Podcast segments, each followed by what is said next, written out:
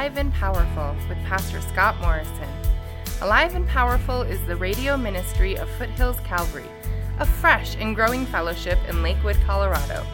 We invite you to come and join us as we study the Word together, Sunday mornings at 9 and 11 a.m. We meet at 12344 West Alameda Parkway in Lakewood, just a few blocks west of Union and Alameda.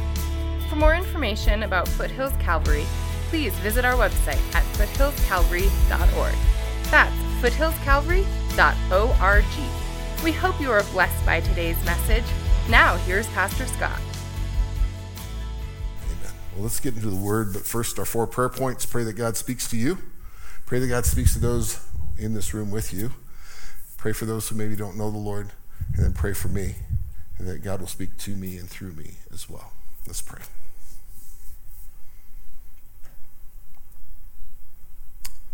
God, we're truly grateful for the freedom that you've given us. The freedom in Christ, first of all, that daily we have a relationship with you because of what Christ did on the cross. And Lord, I pray that you would speak to us individually and corporately today. You know where each and every person is in this room, and you know where we are, uh, even those who are listening online. God, meet us at that point of need and speak to us. Lord, draw those that don't know you, that don't have a relationship with you, into that relationship. God, that they may spend eternity with you in heaven. And Lord, I do pray that you speak to me and that you speak through me. God, bring direction and correction in my life, and that I may be obedient to what your Holy Spirit is saying. We just surrender this time to you in Jesus' name. Amen. Revelation 1 3 Blessed is he who reads and those who hear the words of this prophecy and heed the things which are written in it, for the time is near. We'll probably quote that every Sunday from here until we're done with this study. The reality is there is a blessing as we study God's Word. Not just studying God's Word, but applying it to our lives. You are blessed by studying this book. Last week, and the cool thing about chapter 5 is what we're in today, is you know what's very cool about chapter 5? Comes right after chapter 4. The two could have been connected together. We could have taught all of it if we wanted to be here for about three hours last week. Um, but John, at that time, was in the throne room of God. That's what we were introduced to. We talked a little bit about the rapture of the church. He saw the throne. He saw the one who sat upon the throne. He talked about everything that was going on around the throne. If you weren't here last week, I'd encourage you to, to read chapter 4, or you can jump online and look at, um, at, the message from last week as well. But 5 flows right out of chapter 4 very easily. The focus turns to something that God is holding in his hand and the one who is worthy to take the scroll. Uh, so we'll be in Revelation 5 today. We're going to do the whole chapter, and the title is He Who Is Worthy. And really, our focus this morning is going to end up on worship. So I challenge you to be thinking about that even as we close out the message, to be thinking about how we're going to engage in worship as we close out this service. Revelation 5, verse 1 I saw on the right hand of him who sat on the throne a book or scroll written inside and on the back, sealed up with seven seals. Where the focus of Revelation 4 was the throne, John is now focusing on the scroll that was held by God and while he was on the throne. This scroll was an unusual scroll. It was written on both the front and the back. That usually isn't what happened. They only wrote on one side and then rolled it together meaning that there's a lot of information and really probably more information on that one scroll than that should be there. We have to remember as they had that scroll, they, they would have the roll in their left hand and they would pull it this way because they're reading right to left, and they would pull it and they'd roll it up and then keep going as they read the scroll. It's not as easy as a book that we have today or electronic devices. Book and scroll are used synonymously here. We're going to refer to it as the scroll this morning, as the New King James does. Sealed up with seven seals. To start with, writing back in the day was a little more difficult. It was viewed with more importance, I think, than even today. It was more difficult to do, it was more difficult to keep it. Today we have technology, we have digital records. Um, anybody have a, a, a Kindle app on their phone? You can take that book you're reading and you can read it anywhere right? We have digital copies of everything. I have every Bible translation I want on my phone or on the iPad. And sometimes I think we write things that we really don't think about the consequences of written word. That's thus we have social media and all that mess that spins from that. We do have formal documents, right, that we sign. You buy a car or a house or get married, you sign a document. Um, so there's something formal, it requires a signature. When a scroll of great importance was written, it was bound with a seal. In medieval times, you would see that, that wax seal with the, the insignia of the king's ring or that important official's ring would be pressed into it, proving that it was sent from a person of authority. The seals on this scroll show uh, the genuineness and the privacy of that scroll, that it wasn't for everybody's eyes to see. No one knows what the scroll says. When that scroll is finished, it was fastened with strings the strings were then sealed with wax at each of the knots. The scroll was sealed with seven seals, meaning there were seven different strings around this one scroll, each string sealed with wax. Not seven writings, each separated by a seal, but seven seals all set upon one scroll. All the seals must be opened before the scroll can be read. A scroll written uh, through the centuries, the commentators suggest many different ideas for what the scroll is and what was written on it.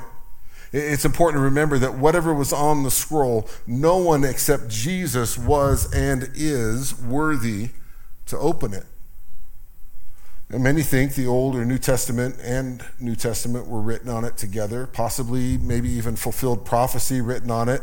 But all of these ideas look backwards and not forwards. John wrote in Re- Revelations 4 1, Come up here and I will show you what must take place after these things. Also, if the scroll is the New and Old Testament, who is unworthy of opening it? I mean, you and I hold copies of it right in front of us. The second thing is that some think the scroll was God's claim of divorce against Israel which would be a lot of the replacement theology that happens in some churches today, where they think Israel has been removed and now it's the church of, of modern day that has taken that place, and that is not scriptural. There's little scriptural evidence for that idea, and again, who is unworthy to open that scroll? Some think the scroll was God's sentence against the enemies of the church, and perhaps that's true, but only in an indirect sense, and again, who is unworthy to open that scroll? Others think the scroll was a, the text of the book of Revelation, or at least the next few chapters as we move forward. But this is rather unlikely considering how the idea of the scroll is communicated. And again, who would be unworthy to open that scroll? Some think the scroll was a title deed of the planet Earth. That's an attractive idea, especially because the, the coming tribulation at the end of it, Jesus will be ruling the earth. But it's hard to demonstrate that with clarity. The best connection with that idea seems to be Jeremiah 32, 6 through 15. It describes Jewish title deeds and how they're sealed. But there is no doubt in our minds that this earth today is the Lord's and always has been. Psalm 24, 1 says, The earth is the Lord's and all it contains, the world and all of those who dwell in it. See, God is in control. However, the governments of the world belong in some sense to the devil. Look at the interaction between Jesus and Satan in Luke 4 5 through 8. And he led them and led him up and showed him all the kingdoms of the world in a moment of time. And the devil said to him, I will give you all this domain and its glory, for it has been handed over to me, and I give it to whomever I wish. Therefore, if you worship me, it shall be yours. But Jesus answered him, It is written, you shall worship the Lord your God and serve him only. In Luke 4, as Jesus walked in the wilderness, he was led by the Holy Spirit. Remember, he had been fasting 40 days. To walk in the Spirit is to, to literally obey the initial promptings of the Spirit. It doesn't mean that life is going to be perfect and problem free. Sometimes the Lord is going to lead us into the wilderness or into situations that are difficult. In fact, this often happens after times of great spiritual growth or victory. But we've got to trust and obey Him. We will surely triumph if we do. Our relationship, as we trust and obey Him, will grow even deeper and stronger. Also, something we see here is Jesus used Scripture to battle the nonsense the devil tries to take to him. That's a good reminder for us. When the devil comes in and he's giving those fiery darts and, and he's shooting thoughts at you, go to Scripture. Don't try to fight it in the flesh. Use Scripture. All right, back to our text. Occasionally, we're going to hear teaching that claims this world is the property of Satan, attained in the great fall in Genesis 3. But this world has always been and will always be God's. He will never relinquish his sovereignty to anyone. However, he has allowed Satan to control various aspects, but again, all under God's supervision, nothing out of his control. If God has to get the title deed back to earth, then when did God ever lose it? In fact, God holds this scroll, it isn't lost. The scroll must be opened, it must be revealed. Barclay says that the best solution is to see that the scroll as God's will, his final settlement of the affairs of the universe. This is based on the idea that customarily under Roman law, wills were sealed with seven seals, each from a witness to the validity of that will. As human beings, we have a built in desire to know things, right?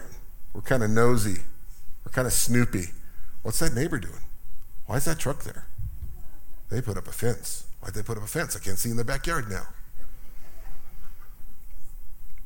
The thing is, there's things that we want to know about God's Word. There's things that we want to understand about God, but we, we may just not know. We, we, there's things that we can't know, maybe not know until we're in heaven. And we all have those questions, right? When I get to heaven, I'm going to ask God, you know, when we get to heaven, we're not going to care. You may or may not ask the question. You may or may not have that knowledge automatically. We don't know.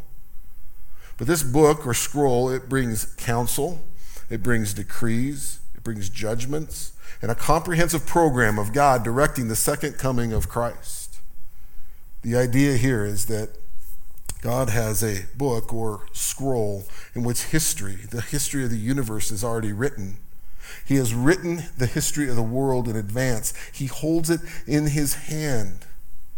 He initiates the consummation of all history. God is in control, and only God can hold this scroll. I saw it in the right hand of him who sat on the throne, a book written Remember, the emphasis is not on the content of the scroll, but it's on the seals and the one who is worthy to break those seals and open the scroll. Verses 2 through 4 And I saw a strong angel uh, proclaiming with a loud voice, Who is worthy to open the book and break the seals? And no one in heaven or on earth or under the earth was able to open the book or look into it. Then I began to weep greatly because no one was found worthy to open the book or look into it who indeed is worthy to open the scroll. Now, this strong angel, we don't know who the, the angel is. Many have suggested that it's Gabriel, but we don't know. Nonetheless, this angel issued a challenge to all creation who is worthy to open the scroll and to loose its seals? This is a challenge that no creature can answer because no creature is worthy to open this particular scroll.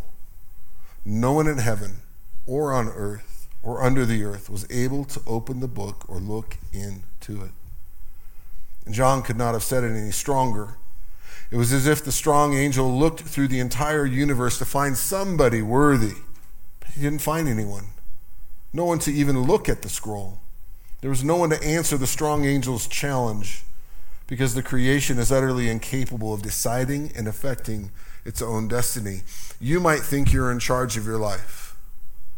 Now, we make decisions, we make some poor choices sometimes, but God is in control. So there was no answer to the strong angel's challenge. Someone above creation, the, the order of created beings, must be the one who determines the course of history. Only God can unfold this plan. Then he said he began to weep greatly. John wept either because a previous promise to see the future may now be denied or, More likely because the consummation of history would now be indefinitely on hold. No one was found worthy. To look upon the scroll, you must have the right to open the scroll, the right to possess it, and no creature was. So, who indeed is worthy to hold eternal life and everlasting condemnation in their hands?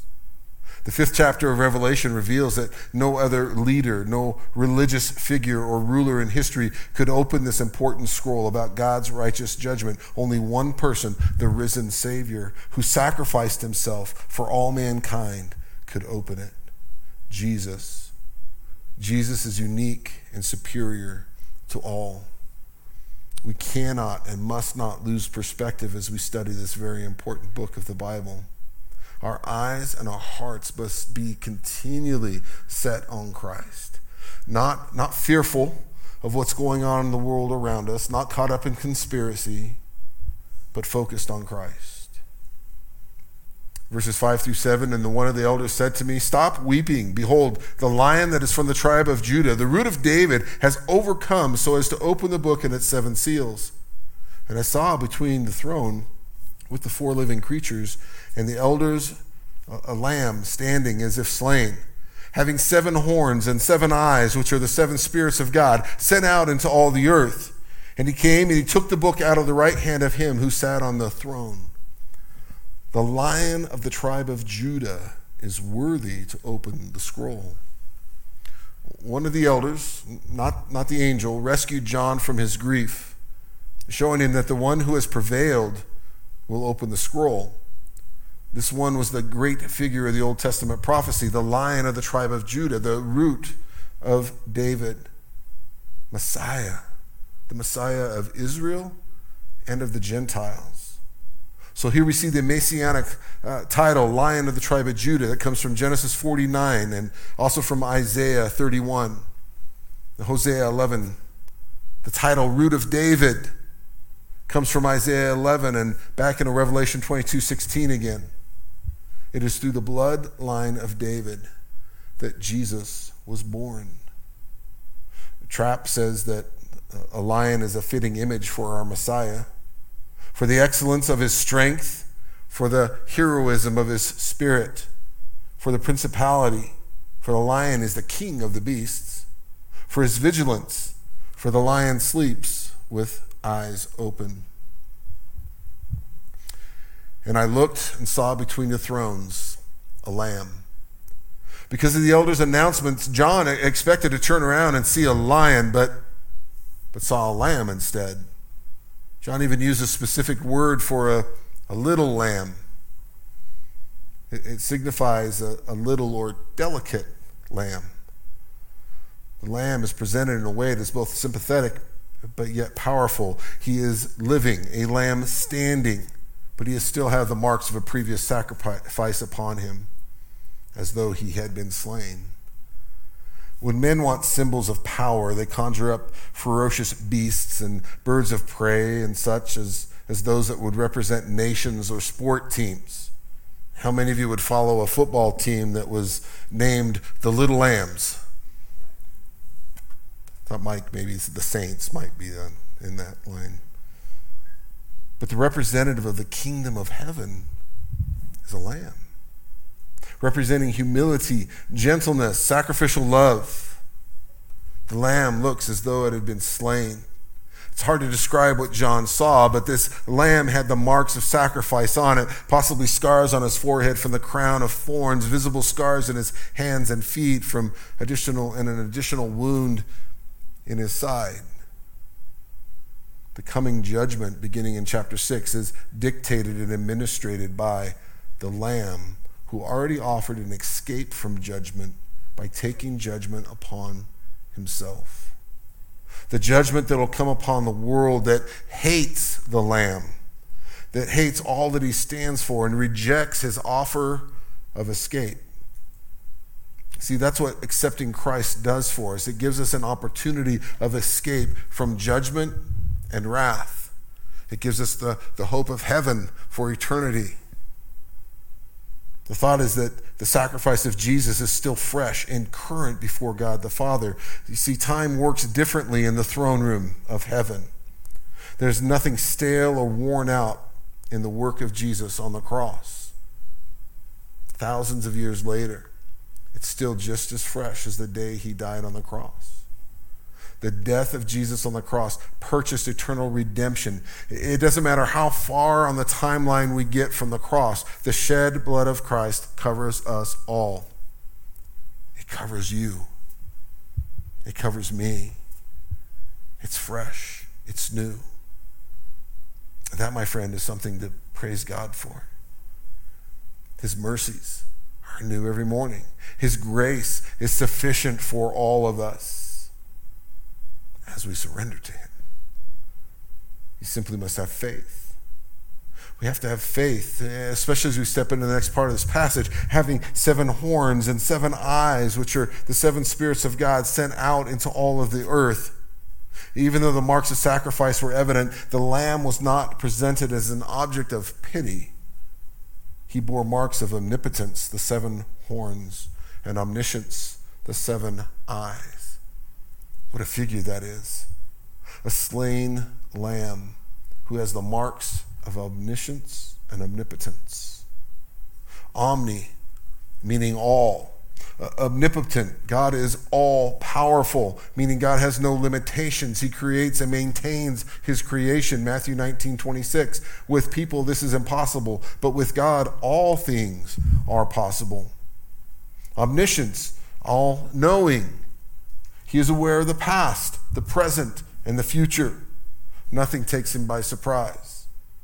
Hebrews 4:13 There is no creature hidden from his sight, but all things are open and laid bare in the eyes of him whom we have to do. Then we would also look at the aspect of God being omnipresent. God is all present. He is everywhere at all times. There is no location that he does not occupy. Jeremiah 23, 24, can man hide himself in a hiding place so I do not see him, declares the Lord? Do I not fill the heavens and the earth, declares the Lord? You see, as we read all of Scripture, we see that eyes bring the thought of wisdom and knowledge, and horns suggest power. This lamb that John sees has knowledge and wisdom and power, all fulfilled perfectly in the seven horns and the seven eyes. Then, which are the seven spirits of God sent out into all the earth. The Holy Spirit is not only the Spirit of God in the sense of being the Spirit of the Father, but also the Spirit of Christ.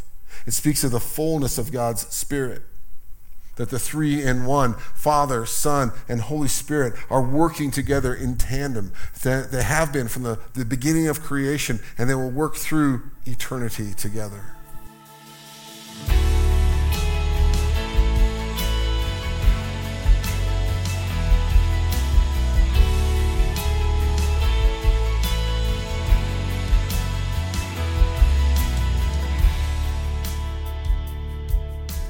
Hi, this is Pastor Scott from Foothills Calvary. I hope the Lord is speaking to you through today's message. I wanted to just take a second and invite you to join us for worship services at Foothills Calvary. We meet Sundays at 9 and 11 a.m.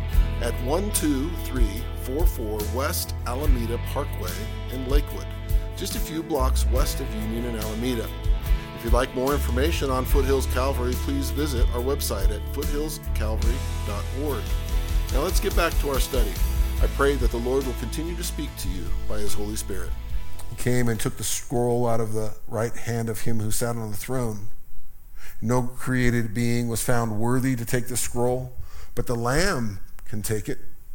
His rank, character, his ability to take the scroll and open it, it dictates the destiny of creation has been permanently demonstrated by his work on the cross. Who then is indeed worthy? He is worthy. So I would ask you, just in a pausing point, do you recognize that God is omnipotent? He has omniscience and is omnipresent in your everyday life. You see, we look at that from afar and we go, oh, yeah, God is all powerful, all knowing. He's here. He's... But do you really understand or realize that He is active and part of your life on a daily basis? He is all knowing, He is all present. There's nowhere we can go from him. He is walking with us. See, he didn't just create the earth and wind up a cord around it and spin it off and let it go. He's right here with us every step of the day, every way we go. As we study this book, as we see things around us in our world that seem to be unfolding, we have to keep proper perspective. We have to understand and remember that God is in control and He is active in our daily lives.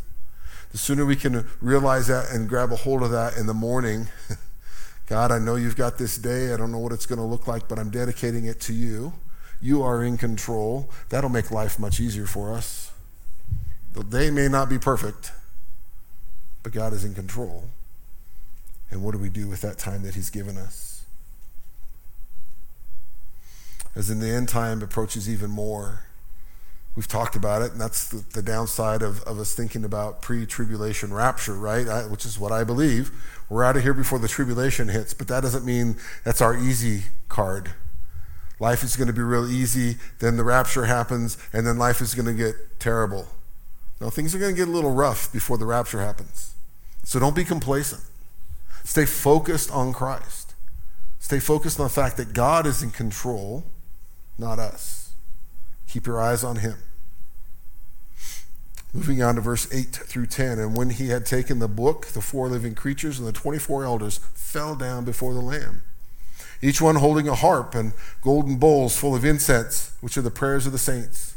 And they sang a new song, saying, Worthy are you to take the book and to break its seals, for you were slain and purchased for God with your blood men from every tribe and tongue and people and nation. You have made them to be a kingdom and priests to our God, and they will reign upon the earth. So praise to the worthy one. The song of the elders and, and the cherubim.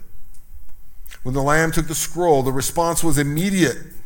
High ranking angels and redeemed men joined in worship of the Lamb, each one holding a harp. One, one commentator points out that the harp is properly a, a zithern or a kind of guitar played with either a hand or with a pick. Worship in heaven is accompanied by instrumental music. And as one might expect, this is the passage that started the idea that people in heaven are all going to have a harp. Maybe that hasn't been your thought. When I get to heaven, I can't wait to get my harp. It would be like you showing up to church this morning, and as you came to the door, Caleb would hand you a guitar tell you to head on into the sanctuary for worship. Now, it sounds kind of cool in thought. How many of you can play an instrument at all? Three of us. See, we're in trouble. When we get to heaven, we're all going to get to play. We're all going to get to play, and it's going to sound good. The only thing I play is the stereo really loud. When we get to heaven, the worship is going to be at a whole new level all golden bowls of full incense, and which are the prayers of the saints. These golden bowls, uh, the elders symbolically presented the prayers of the saints, and in this, they did not intercede for the saints, functioning as a mediator for God's people. And we're reminded that there is one God and one mediator between God and man, and that's Jesus Christ. These elders did not pray for the saints. This is in no way justifying the Roman Catholic Church or practice of, of praying to the saints and asking them to pray for us. Scripture taken out of context. Weird. We have the ability, because of what Jesus did on the cross, to pray directly to God. Understand that? That's how easy it is. We can talk to Him. Because of Jesus, we each get to go to God on our own. It's also possible that these prayers that were lifted up were a unified prayer of them saying, Your kingdom come, your kingdom come. In this, we see how precious the prayer of the saints are to God. He regards them as a sweet smelling incense, as if to set, set them in a precious golden bowl. See, God wants to hear from you. Yes, God knows what it is you're going to pray, but He wants to hear you say it. He wants to have conversation with you. He values that. And there's something here. The connection between prayer and incense is, is shown in Psalms 141 2, may my prayer be counted as incense before you, the lifting up of my hands as the evening offering. Puts a little more seriousness to your prayer life. Kind of a statement and a question here. If our prayers are considered incense, it means that they need to have a little fire to them right? Incense, before the uh, uh, aroma is available, fire has to be applied to it, right? That's how it works. Do your prayers have any fire or passion to them? Or are they monotone? Dear God, it's me, Eeyore. I'm here again. It's a cloudy day. I'm not saying that you have to be yelling your prayers or shaking your jowls and speaking in the King James language. But do you believe in whom you are praying to? Do you pray with passion? Do you pray with expectation that God is hearing you? Because He is. Our prayers should have some fire to them. That brings that aroma. Then they sang a new song. The elders sang a new song for mercies that are forever new. This could be interpreted as an excellent song because new songs have always had great value. Although I think the old songs of the 80s were probably the best. How about a song that truly blessed God, though? That's a song of value. Now, within that, we don't necessarily bless God, it is God who blesses us because of the blood of Christ. But as we worship, as we sing of his promises, of his glory, as we, as we sing of the hope that he's given us through faith, that, that is a, a new song. That is something that, that blesses him. That is an aroma to him that he receives. Lamentations 3.22 says, The Lord's loving kindness is indeed never cease, for his compassions or his mercies never fail. So, do you have the faith that the Lord is trustworthy? Do you have faith that, that the Lord is reliable and consistent? Or do you question whether God will be there for you in your time of need? From cover to cover, the Bible proclaims that He will help us when we seek Him, that He will never abandon us. Therefore, we trust and obey Him because He will never fail us because he is worthy. That's how we should be worshiping. That's the mindset in which we should be worshiping. In the days of the Apostle John, the Roman emperors were celebrated upon their arrival with a Latin expression translated, You are worthy. Here, though, we have the true ruler of the world that is honored. He is worthy. Verses 9 through 10 For you were slain and purchased for God with your blood, men from every tribe and tongue and people and nation. You have made them to be a kingdom and a priest to our God, and they will reign upon the earth. In Revelation 4:11, praise was focused on God's work in creation, and now we have the work of redemption emphasized. This song honors the price of redemption, for you were slain. This song honors the work of redemption. You have purchased us. The song honors the destination of redemption. You have redeemed us to God. The song honors the payment of redemption with your blood. The song honors the scope of redemption, every tribe and tongue, people and nation. The song honors the length of redemption have made us kings and priests of God. The song honors the results of redemption. We shall reign on the earth. The streets of heaven are going to be filled with former captives who, through no merit of their own, find themselves redeemed, forgiven, and free. Slaves to sin have become saints. No wonder we'll sing a new song, a song of praise the, to the Redeemer who was slain on our behalf. We were slaves to sin, condemned to eternal separation from God. Jesus paid the price to redeem us, resulting in our freedom from slavery to sin and our rescue from eternal consequences of that sin. A kingdom of priests to our God. Believers are kings because of their royal birth and their destiny to reign with Jesus. They're priests because they need no mediator other than Jesus himself. Verses 11 and 12 Then I looked, and I heard a voice of many angels around the throne, and living creatures and the elders, and the number of them with myriads of myriads and thousands of thousands, saying with a loud voice, Worthy is the Lamb that was slain to receive power and riches and wisdom and might and honor and glory and blessing. Can you imagine being there? Countless angels join in declaring the worthiness of the Lamb because of the redemption he accomplished. That would be mind blowing. The angels and the elders fell down before the Lamb together in Revelation 5 8. Yet it seems that the only the elders are the ones that sang the song of the redeemed in verses 9 through 10, because nowhere in the Bible does it tell us the redemption of angels. The voice of many angels around the throne rose up in the praise of the great Redeemer in Revelation 4 9 through 10, the angels prompted the elders to worship. Here, the elders seem to be the ones that are prompting the angels. This is an amazing cycle, a wonderful cycle in heaven with angels and elders encouraging each other to more and more praise. And that should be happening with us. We should be encouraging each other to worship, not in a showmanship way but in a genuine way of, man, we're worshiping together and we're encouraging each other to worship the Lord together.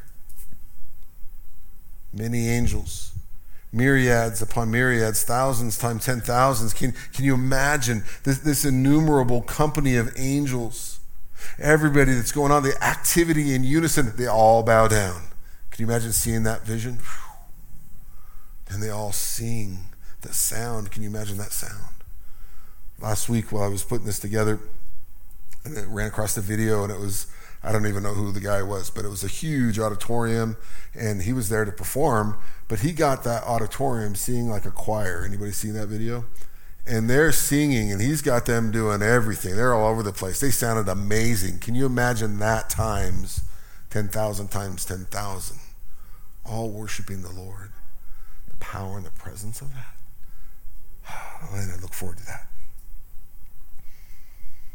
Worthy is the Lamb who was slain. In their song, the angels did not offer praises for their redemption. This is because the angels are not, to the best of our knowledge, subjects of the redemption, but they are careful observers of it. Therefore, they're able to praise God because what they have seen take place in our lives. They're praising God for what God has done in mankind. The angels can see the greatness of God's work in redeeming fallen man. So, in response, they credit power, riches, and wisdom, and strength, and honor, and glory, and blessings to the Lamb. In the same way, we can praise God for the way that He works in the lives of other people. But do we? A lot of times we're so quick to get caught up in the negative things, aren't we? That's why our news media does what it does. Everything's negative. What happens if we look at things and we truly see the fruit of what God is doing in somebody's life and we praise God for it? That's what we should be doing. Worshiping God for who He is and for what He has done in other people's lives. That's our perspective as we especially come into this place, is worshiping God and thanking Him for who He is. Worshiping Him for what He has done in our loved ones' lives and in other people's lives that we don't even know. Worshiping Him in truth. Worthy is the Lamb that was slain to receive power and riches and wisdom and might and honor and glory and blessings. Verse 13 and 14 and every created thing which is in heaven and on earth and under the earth and the sea and all the things in them, I heard saying, To him who sits on the throne and to the Lamb be blessing and honor and glory and dominion forever and ever. And the four living creatures kept saying, Amen. And the elders fell down and they worshiped. All creation worships. They praise the Father and the Lamb. Every created thing.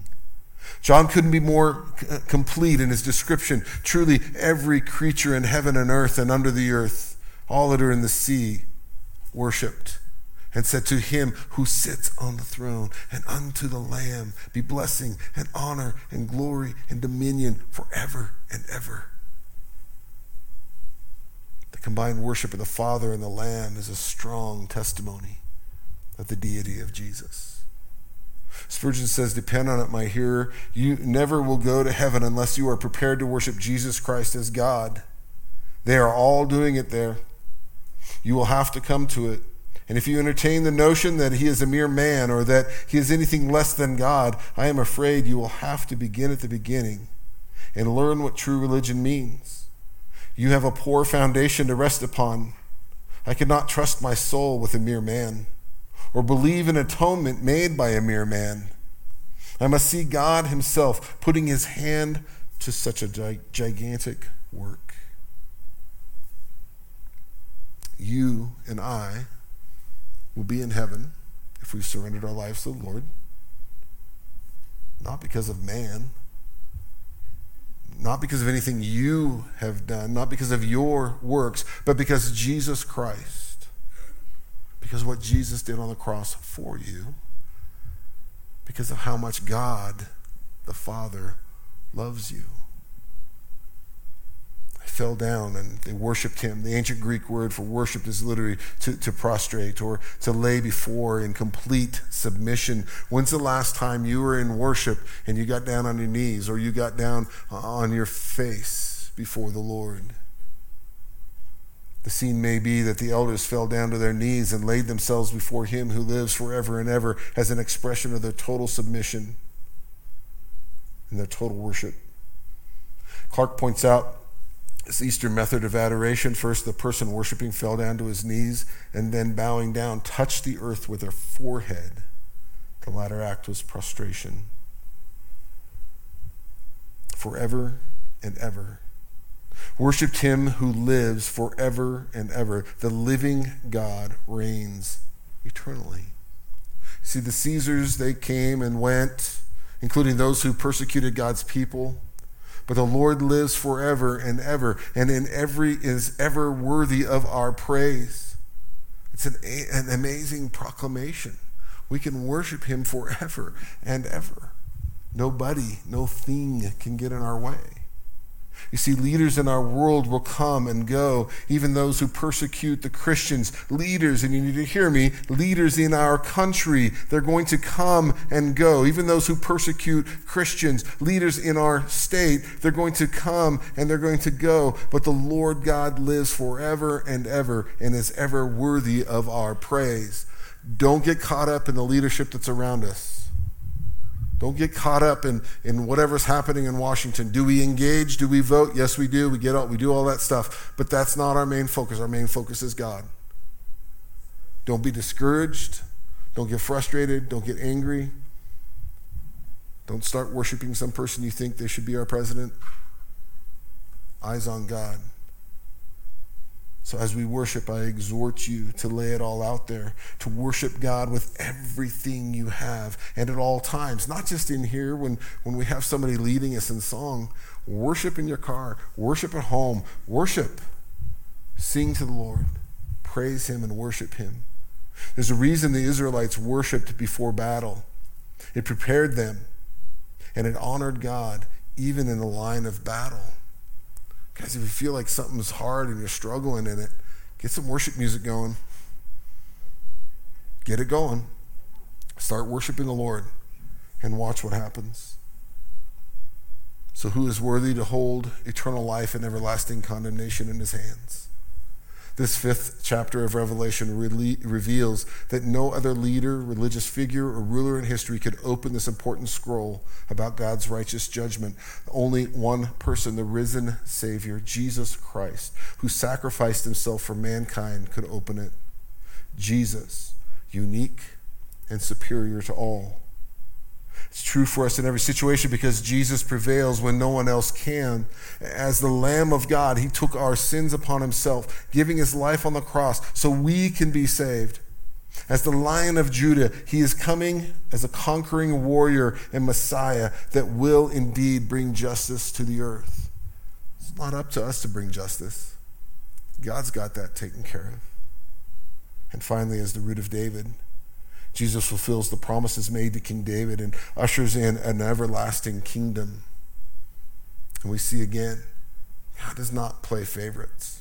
He offers his gift of salvation to people from every ethnic group, every race and language throughout the world. He is truly the God of all the earth. John 3:16. For God so loved the world. That's everyone. And in heaven, there will be people from every tribe, tongue, and nation as evidence of it. As the moment nears for the Lamb to break open the seven seals of judgment, all creation worships him. Here we can see the unity of God the Father and the Son being worshiped in one as one. He's the sovereign King of the universe. He is our Creator. He deserves our worship, He deserves our praise. Amen, church? Amen. Let's pray. Father, thank you for your word this morning. Thank you that you desire us to read it, that you desire that we uh, know you. God, we thank you that you know us. I pray, Father God, that you would fill each and every one of us with your Holy Spirit this morning, that you would strengthen our desire to know you, that you would strengthen our desire to worship you. God, that we would worship you with every ounce of our being. Help us not to be disheartened by what's happening in the world around us as your return approaches, but let us gain strength and momentum. Let us, let us keep proper perspective. Help us to share the hope that we have with everyone that you direct us to. As we continue in studying in this book, Lord, let us not lose track of what it is you're saying to us, your church, today. As we close in worship this morning, Lord, may our heartfelt praise be a sweet aroma to you. May it bring you glory.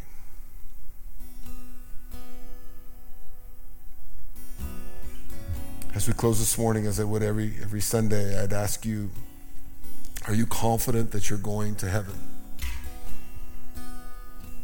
Are you confident that you're going to miss that, that judgment and wrath that is coming upon the earth? Because you can be. See, God created the heavens and the earth, and the, they were perfect. And He created man and woman, and they were perfect, and that relationship was good. And sin entered into the garden. And when that sin came in, that relationship between God and man was broken, it was severed. But God had a plan. He sent his son to die on a cross for us. When that blood was shed, the, that blood that was shed for us, that ultimate sacrifice, cleanses us of our sins. He went to that grave where three days later he rose again and is in heaven with the Father. You see, we try to fill that void that was created in the garden with anything we can. It's drugs, it's sex, it's pornography, it's material things, money, status. But all those things will fade away. It's only a relationship with Jesus Christ that will fill that true void. And because Jesus died on that cross, went to the grave, and rose again, we can repent. We can turn from our sins. We can ask for forgiveness. And we can have a restored relationship with God. Romans 10, 9 and 10 says, If you confess with your mouth that Jesus is Lord and you believe in your heart that God raised him from the dead, you will be saved. For with the heart the person believes, resulting in righteousness, and with the mouth he confesses, resulting in salvation. That's something you can do today. Simply confess and believe. So, with every head bowed and every eye closed, I'm going to ask you just to pray something like this. It doesn't have to be exact words, but something like this Dear God, help. I can't live like this any longer. I confess that Jesus is Lord and I believe that you raised him from the dead. Because of that, I can repent. Forgive me for my sins. I turn from them. From this point forward, I'm headed a new direction starting today, and I ask that you help me. Help me to serve you and to honor you in all that I do. Fill me with your Holy Spirit and help me to share the hope that I have now with others. In Jesus' name, amen. If you prayed that prayer in this room, I'd love to chat with you. If you prayed it online, just shoot me an email, scott at foothillscalvary.org, and I'll get back to you.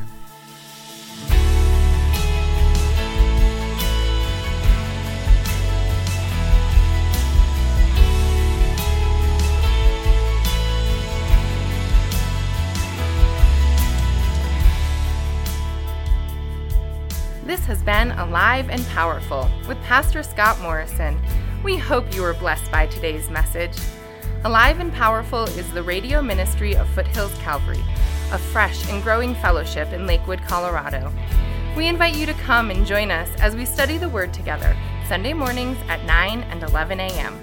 We meet at 12344 West Alameda Parkway in Lakewood, just a few blocks west of Union and Alameda. For more information about Foothills Calvary, please visit our website at foothillscalvary.org. That's foothillscalvary.org.